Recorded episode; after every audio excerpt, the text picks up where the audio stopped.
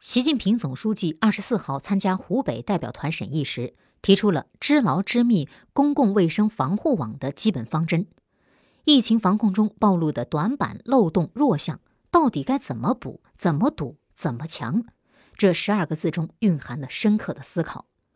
作为较早成功控制疫情的国家，中国在这场突如其来的大考中经受住了考验，彰显了中国特色社会主义制度的显著优势。对此，我们有深刻认识，充分自信。另一方面，也要看到疫情暴露出一些亟待解决的问题。这次在湖北代表团，习近平总书记指出，我们要正视存在的问题，加大改革力度，抓紧补短板、堵漏洞、强弱项。问题是时代的声音，有问题不可怕，关键是怎样对待这些短板、漏洞和弱项。对此，习近平总书记一直在关注，在思考。战役之初，二月三号召开的中央政治局常委会会议指出，这次疫情是对我国治理体系和能力的一次大考，我们一定要总结经验，吸取教训。二月十四号，中央全面深化改革委员会第十二次会议上，习近平总书记有一段系统阐述：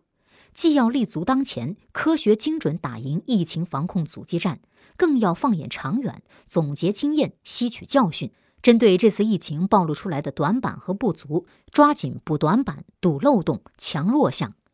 面对新冠肺炎疫情全球大流行的态势，总书记又在第七十三届世界卫生大会视频会议开幕式上发出呼吁，要针对这次疫情暴露出来的短板和不足，完善公共卫生安全治理体系。在几次地方考察中，总书记也反复提及相关问题。之所以不断调研剖析这个问题，总书记一语中的：人类终将战胜疫情，但重大公共卫生突发事件对人类来说不会是最后一次。面向未来，防范各种可能的灰犀牛和黑天鹅，必须做到备御不虞，为国常道。提出整体谋划、系统重塑、全面提升，充分表明，在总书记心目中，补、堵、强不是头痛医头、脚痛医脚的权宜之计。而是着眼全面深化改革，着力从体制机制层面理顺关系、强化责任，强调的是长远性和系统性。这是一盘大棋。习近平总书记从五个方面做了谋划：改革疾病预防控制体系，提升疫情监测预警和应急响应能力，健全重大疫情救治体系，完善公共卫生应急法律法规，深入开展爱国卫生运动。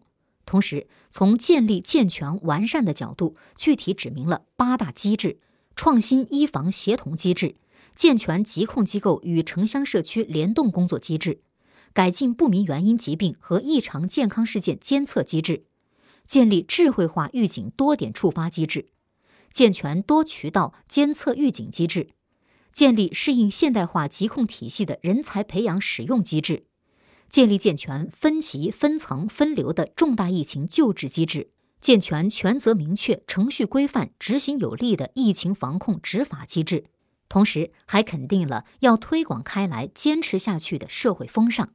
出门佩戴口罩、垃圾分类投放、保持社交距离、推广分餐公筷、看病网上预约。从应急响应到救治。从预防到预警，从法律法规到生活习惯，知牢知密公共卫生防护网需要各方面系统集成、合力落实。当前，我国抗击疫情取得重大战略成果，全国上下正在全力做好统筹疫情防控和经济社会发展工作，这也是摆在湖北面前的紧要任务。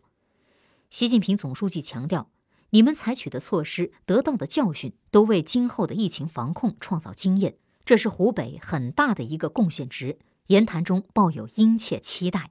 恢复生产生活秩序的重启键，不是简单的重复键，而应成为推进国家治理体系和治理能力现代化的进步键。